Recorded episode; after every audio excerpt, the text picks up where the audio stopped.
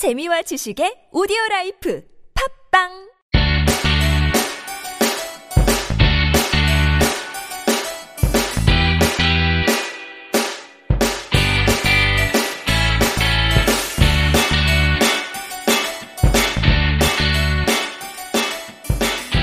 찾아가는 법률 서비스를 지향하는 법률사무소 시우 김삼연 변호사입니다.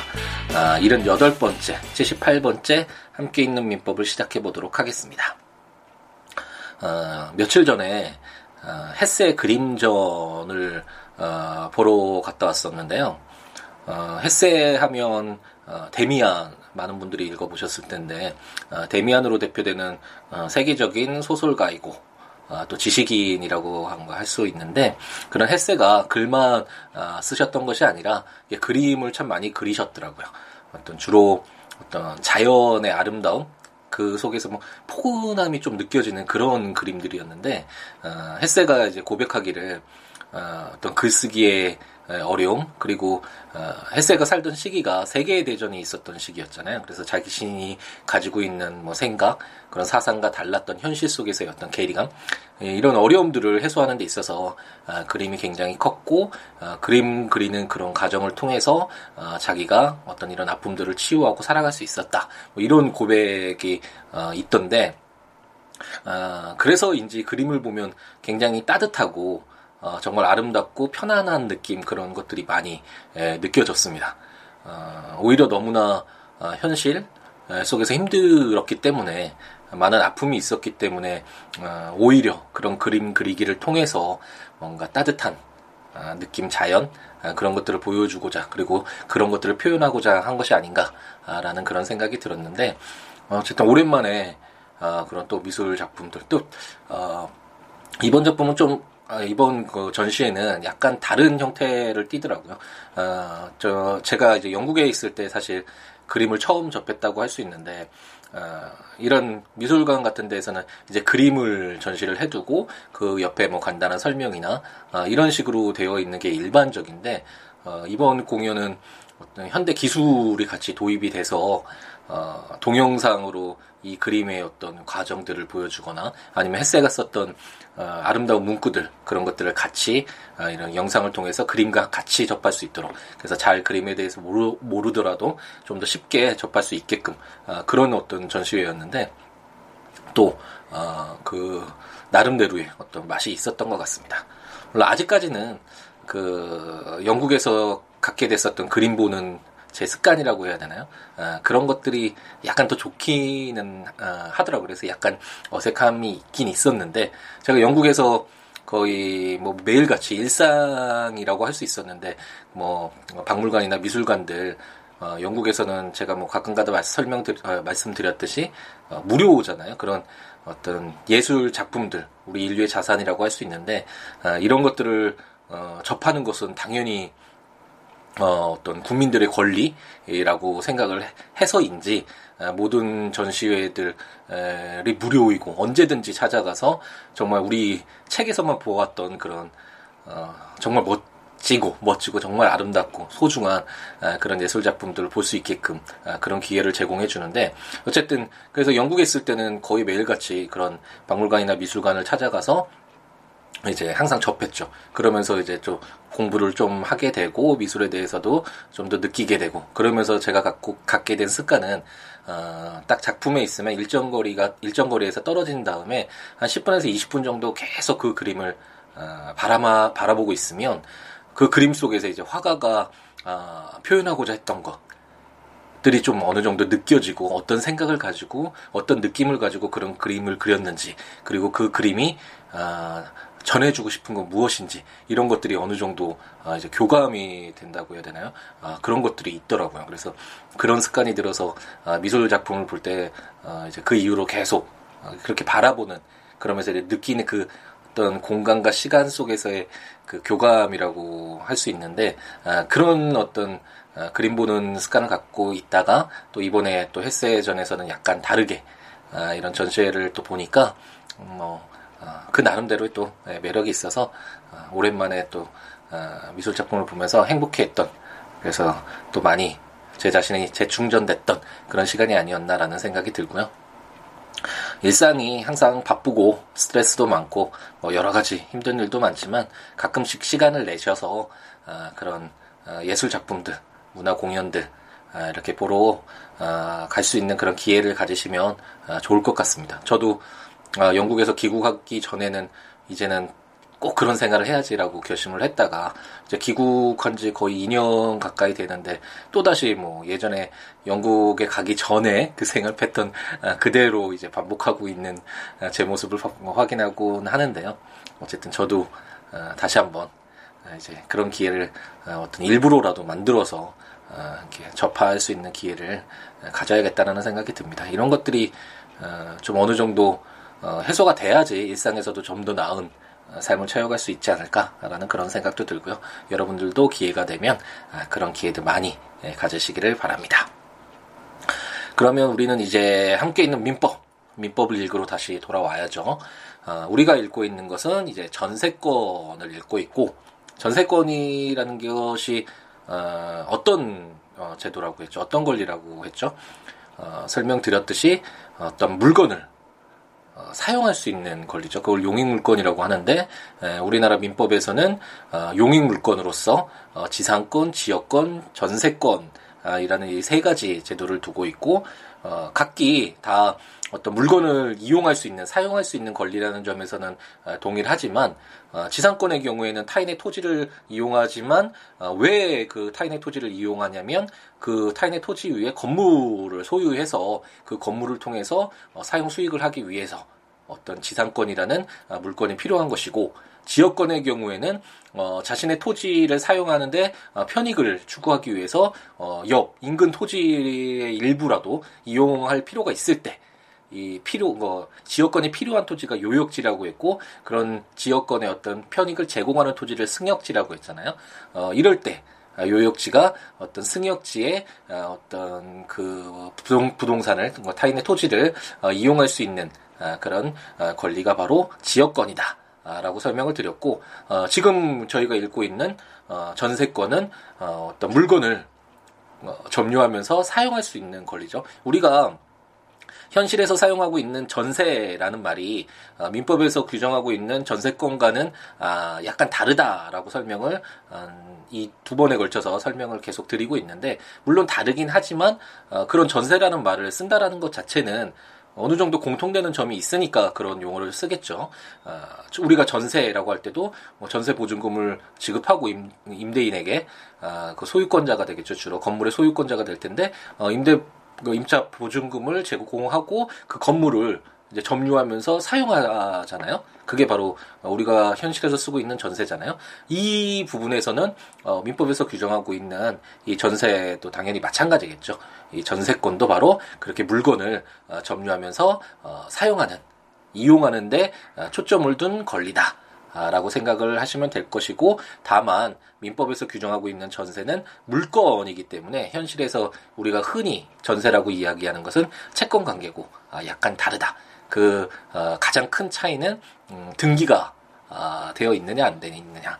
저희가 물건 처음 읽으면서 어, 총칙 부분에서 읽었지만 음, 부동산의 경우에는 물건이 변동되기 위해서는 등기가 반드시 필요하다고 어, 규정되어 있었죠. 저희가 배웠고 그렇기 때문에 뭐 소유권이든 아니면 지금 있는 전세권이든 이런 물건을 취득하기 위해서는 당연히 등기가 필요하겠죠. 부동산의 경우에는 그리고 동산의 경우에는 인도가 필요하고 어, 그런데 우리가 현실에서 쓰는 어, 전세의 경우에는 전세 계약서만 쓰지 음, 전세 계약 체결하고 이후, 체결한 이후에 자신이 전세로 살고 있는 부동산의 등기부를 어, 띄어봤을 때 전세권 자, 뭐 누구 누구 이런 식으로 어, 전세권이 설정되어 있지 않잖아요. 안, 아, 그렇기 때문에 현실에서 쓰는 전세는 아, 민법에서 규정하고 있는 전세권과는 약간 다르다라는 아, 설명을 계속 드리고 있습니다.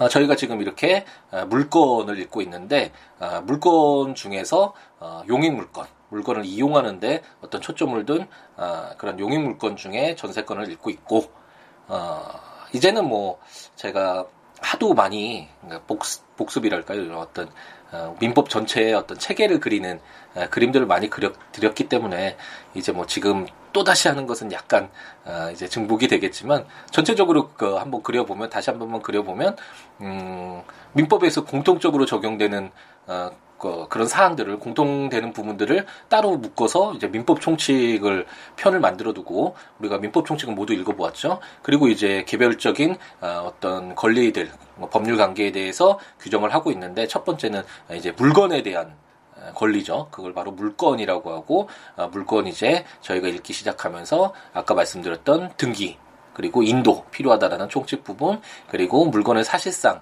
현재 지배하고 있는 권리인 점유권 그리고 물건을 사용 수익 처분할 수 있는 가장 강력한 물건이라고 할 수 있는 소유권.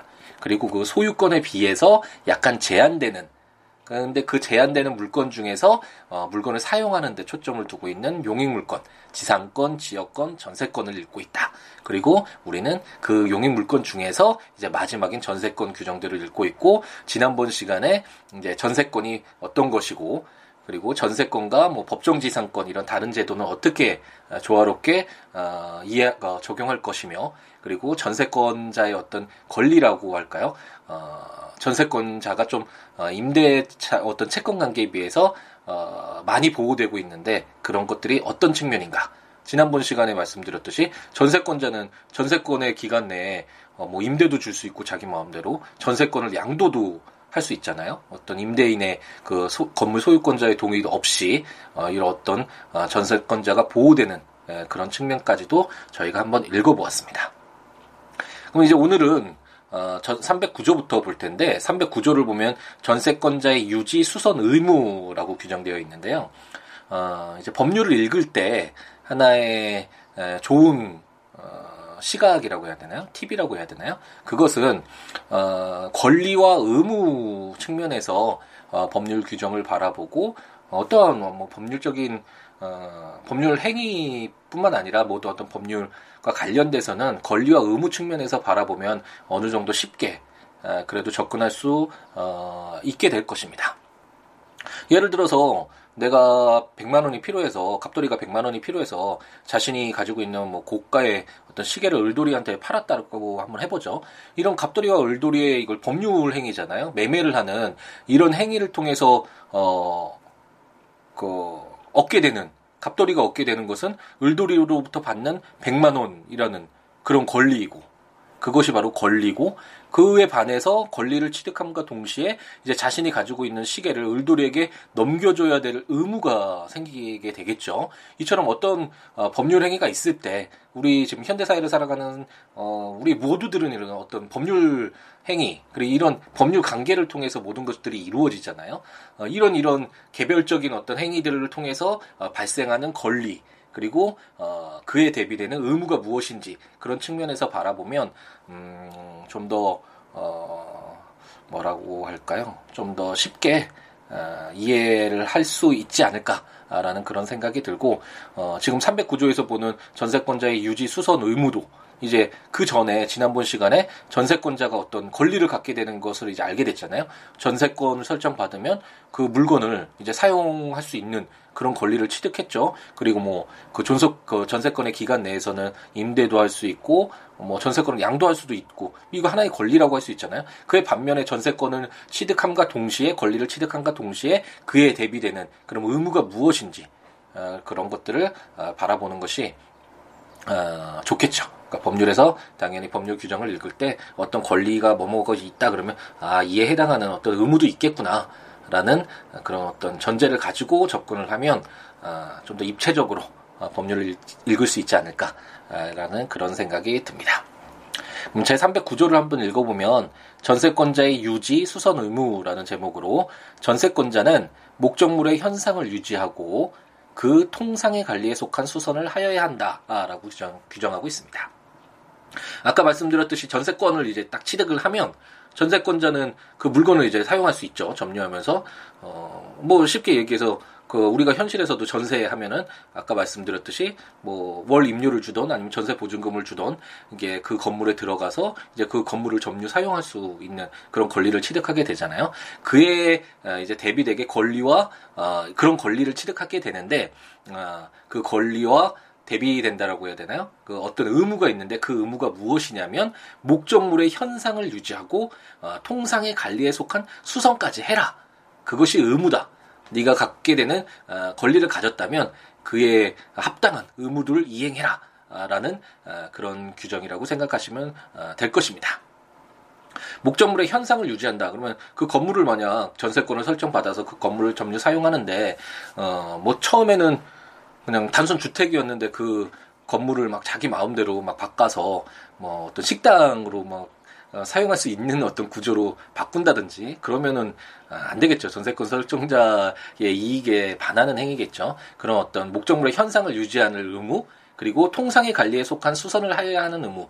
뭐 여기에서 이 통상의 관리에 속한 수선이 뭐냐라는 것들은 어, 개별적인 어떤 분쟁 사항마다 사실 다를 수 있겠죠. 어떤 문제가 발생했을 때 임대인으로서는 야 그거는 그 전세 전세권자 너 그 통상의 관리에 속한 수선을 해야 되는 그런 의무 아니냐라고 주장할 수 있고 전세권자로서는 아니다 이거는 통상의 관리에 속한 수선의 범위를 넘는 것이다. 그렇기 때문에 전세권 설정자인 이 건물의 소유권자인 네가 그 의무를 부담해야 된다. 뭐 이런 식으로 서로 상반된 시각을 가질 수 있, 어, 있겠지만 음, 일반적으로 통상의 관리라고 어, 한다면 뭐 예를 들어서 어, 노폐물이 쌓여서 하수구가 막혔다 뭐 이런 정도면 어, 전세권자가 그 어느 정도 그 채권에 비해서 어, 많은 권리를 갖게 되는 전세권자가 어, 수선을 하여야 할 범위에 속한다고 이렇게 보아야 되겠죠. 물론 이것은 여러 가지 개별적인 어, 사안이 있을 것이고 그렇기 때문에 어, 어떤 판례를 공부 법률을 공부하는 데 있어서 이런 법조문을 어, 우선은 법조문이 당연히 어, 우선시 되어야 되겠지만 이런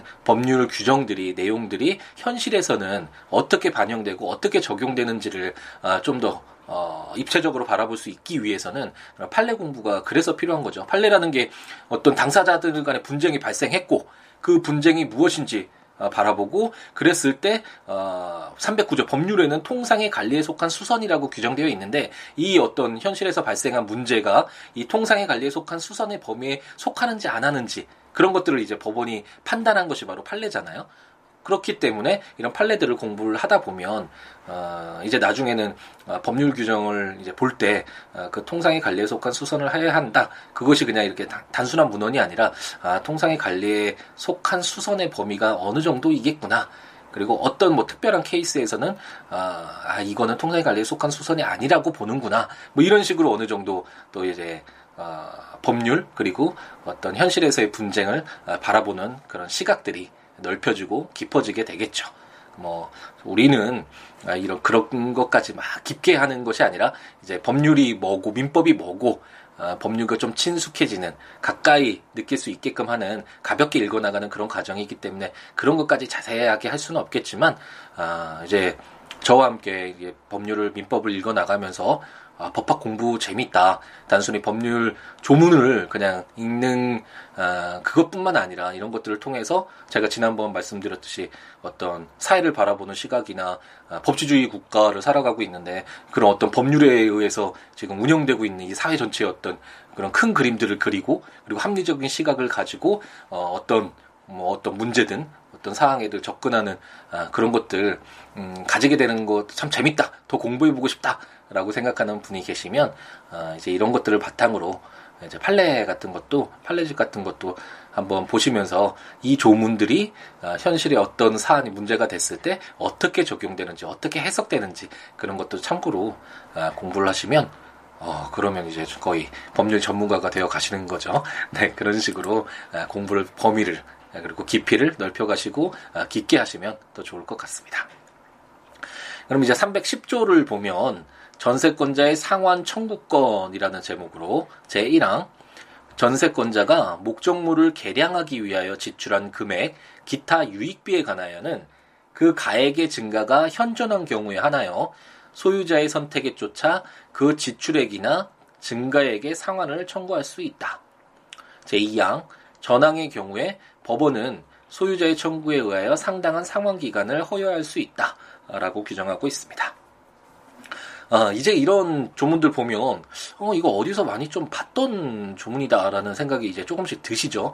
아, 어쨌든 그 법률이라는 것이 모든 것들을 다 이렇게 새롭게 다 일일이 그렇게 할 수가 없잖아요. 그렇기 때문에 기존의 것들 아, 많이 가져다 가져올 수밖에 없고 특히 이런 판택된 시스템 우리가 가지고 있는 판택된 시스템의 시스템 하에서는 그 민법 총칙이라는 그 일반적인 규정들을 담고 따로 묶어서 어, 담아두고 있기 때문에 이제 그런 내용들이 계속 반복되고 다시 차용해 오고 어, 이렇게 읽어 나가는데 도움을 이제 받게 되니까 바라볼 때 법률을 바라볼 때 이제 좀 더 쉽게 편안하게 접근할 수 있는 어, 그런 기회를 갖게 되죠. 어쨌든 310조를 보면서 아, 유익비? 아, 그리고 어떤 목적물을 개량하기 위해서 지출한 금액에 대해서 상환 청구 이런 내용 어디서 많이 봤다라고 좀 생각이 드실 수 있는데 어, 점유권 저희가 읽어봤을 때 상환 청구권이 있다라는 어, 그런 내용이 들어 어, 있었고 그래서 유익비와 필요비 뭐 이런 설명들도 제가 어, 드렸던 어, 기억이 납니다. 필요비라고 하면 어, 가장 쉽게 생각하면 그 건물을 사용하는 데 있어서 좀 필수적으로 어, 들어가야 되는 그런 비용들 있잖아요. 건물을 어떤 보존하기 위해서 필요한 그런 비용들을 필요비라고 할 수 있고 유익비는 어, 어떤 건물의 가치를 증가시키는 어, 그런 비용 투자가 있을 수도 있잖아요. 어, 그랬을 때 그 유익비잖아요. 그래서 어떤 이익이 그 건물의 가치가 증가됐을 때는 그 증가된 가치에 상당하는 어, 비용을 청구할 수 있다 라는 그런 내용들을 저희가 점유권 읽었을 때 이 상환 청구권과 관련된 규정들을 어, 읽으면서 제가 설명을 드렸었는데 전세권의 경우에는 여기서 보면 필요비 얘기는 없죠. 유익비에 관하여는 그 가액의 증가가 현존한 경우에 하나요 어, 상환 청구할 수 있다라고 규정되어 있는데 그 이유는 뭘까요?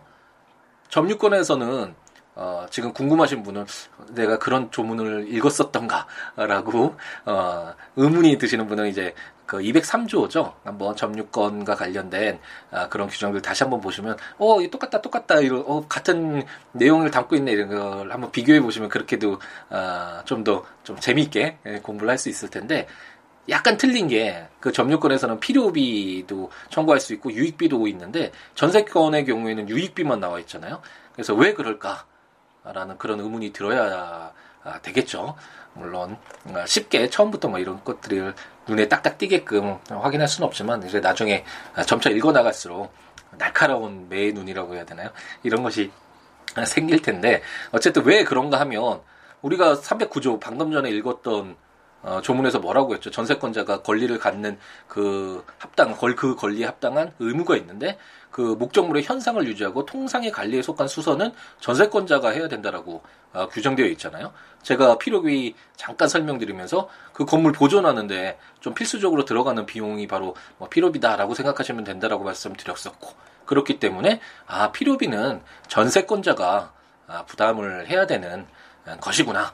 다만 그 필수적으로 좀 건물을 보존하기 위해서 들어간 비용이 아니라 그 건물의 전세권자가 살면서 그 건물의 가치를 아, 높여주는 어, 그 어떤 전세권 설정자 그 건물의 소유권자가 어, 자신의 노력 없이 어떤 부당하게 이득을 많이 취하면 안 되잖아요. 그래서 그런 유익비의 경우에는 어, 전세권자가 아, 나중에 청구할 수 있다라고 어, 규정하고 있, 있다. 310조가 규정하고 있다라고 생각하시면 될 것 같습니다. 그럼 이제 오늘의 마지막인 제 311조를 보면 전세권의 소멸 청구라는 제목으로 제 1항 전세권자가 전세권 설정 계약 또는 그 목적물의 성질에 의하여 정하여진 용법으로 이를 사용 수익하지 아니하는 경우에는 전세권 설정자는 전세권의 소멸을 청구할 수 있다. 제 2항 전항의 경우에는 전세권 설정자는 전세권자에 대하여 원상 회복 또는 손해배상을 청구할 수 있다. 라고 규정하고 있습니다. 예를 한번 통해서 어, 이해를 해보죠. 제가 간단하게 어, 아까 조금 말씀드렸던 그런 예라고도 할 수 있는데 어, 이제 갑돌이가 을돌이 소유의 주택에 대해서 이제 전세권을 설정을 받았습니다. 근데 계약 당시에는 어, 갑돌이나 을돌이나 당연히 주택이라고 생각을 하고 주택의 용도로 사용될 것이라고 생각을 하고 이제 건물에 대해서 어, 전세권을 설정받아서 이제 갑돌이가 그 건물에 들어가서 이제 점유해서 사용하고 있는데 갑자기 갑돌이가 전세권을 설정받은 뒤에 그 건물을 형태나 어떤 구조를 변경해서 음식점으로 사용하기 시작했다고 이렇게 가정을 해보죠. 그렇다면 이제 을돌이로서는 어, 자신의 주택을 저 처음 그 주택이 가지고 있는 그 어떤 성질에 따라서 주택으로 사용할 것을 생각하고 어, 이렇게 을도 갑돌이에게 전세권을 설정해 주었는데 갑자기 전세권자 마음대로 갑돌이 마음대로 아, 그렇게 건물의 형태나 구조를 변경시키면 안 되겠죠. 그렇기 때문에 311조는 만약에 전세권자가 어, 목적물의 선, 성질이나 처음 계약할 때 갑돌이 을돌이 사이에 합의된 내용대로 그 건물을 어, 사용 수익하지 아니할 때에는 어, 저는 전세권 설정자인 어, 을돌이가 너 갑돌이 너 이제 전세권 그만 너 그렇게 하지 않기로 했는데 너 의무를 위반했으니까 어, 전세권 이제 없는 것으로 하자라는 전세권의 소멸을 청구할 수 있다라고 규정하고 있습니다. 이것도 어, 전세권자의 하나의 의무라고 할 수 있겠죠. 그 건물의 어, 성질에 의해서 정해진 용법으로 사용할 사용하고 수익할 그런 의무라고 할 수 있을 텐데 어쨌든 그런 의무를 어, 위반했을 경우에는 어, 전세권 설정자인 을돌이가 전세권 소멸 청구할 수 있다 라고 규정을 하고 있습니다. 제 2항의 경우에는 이와 같은 경우에 손해가 있을 경우에 원상 회복을 청구하거나 아니면 손해배상을 청구할 수 있다라고 규정하고 있는데 어, 이제 나중에 채권 편에서 이제 많이 많이 접하게 되는 어, 내용일 것입니다. 손해가 있었다면 그 손해를 어, 메우어 메꾸어 주는 것이 필요하잖아요. 그런 방법으로는 여러 가지가 있을 텐데 우선 생각 어, 좀 상식적으로 어, 쉽게 생각해 볼 수 있는 것이 피해가 있다면 그 피해가 없는 상태, 원래의 상태대로 어, 되돌려 주거나 그걸 원상 원상 회복이라고 하겠죠. 아니면 이제 다시 그것이 복구가 안 될 정도로 손해가 어, 있을 경우에 그 원상 회복이 안 되기 때문에 그렇다면 내가 입은 피해를 금, 금전으로 금액으로 산정을 해서 손해배상을 어, 손해배상을 통해서 그 손해를 메꾸어주는 그런 방법이 있을 수 있겠죠. 크게 보면 이렇게 두 가지가 있을 수 있는데 나중에는 정말 많이 보게 되지만 311조 제2항에서도 어, 전세권 설정자는 전세권자에 대하여 원상 회복 또는 손해배상을 청구할 수 있다라고 해서 어떤 당사자 사이에 그런 이해관계를 어, 조율하면서 전세권 설정자를 어떻게 그 입은 피해를 전보시켜 줄 것인가 회복시켜 줄 것인가에 대한 아, 내용들을 담고 있다라고 생각하시면 될 것 같습니다. 네, 그럼 이제 전세권 내용들을 계속 읽고 있는데 아, 정말 우리가 천천히 걸어가는 것 같아도 벌써 민법 총칙과 이제 물권편도 거의 마무리가 되어 가잖아요. 그럼 크게 봤을 때는 어, 민법 총칙, 물권편, 채권편, 친족 상소편 이렇게 네 가지라고 할 수 있는데 물론 조문은 아직까지 반을 보지 못했지만 그 내용상으로는 이제 거의 민법, 이 방대한 민법의 반을 함께 아, 읽어나가고 있습니다.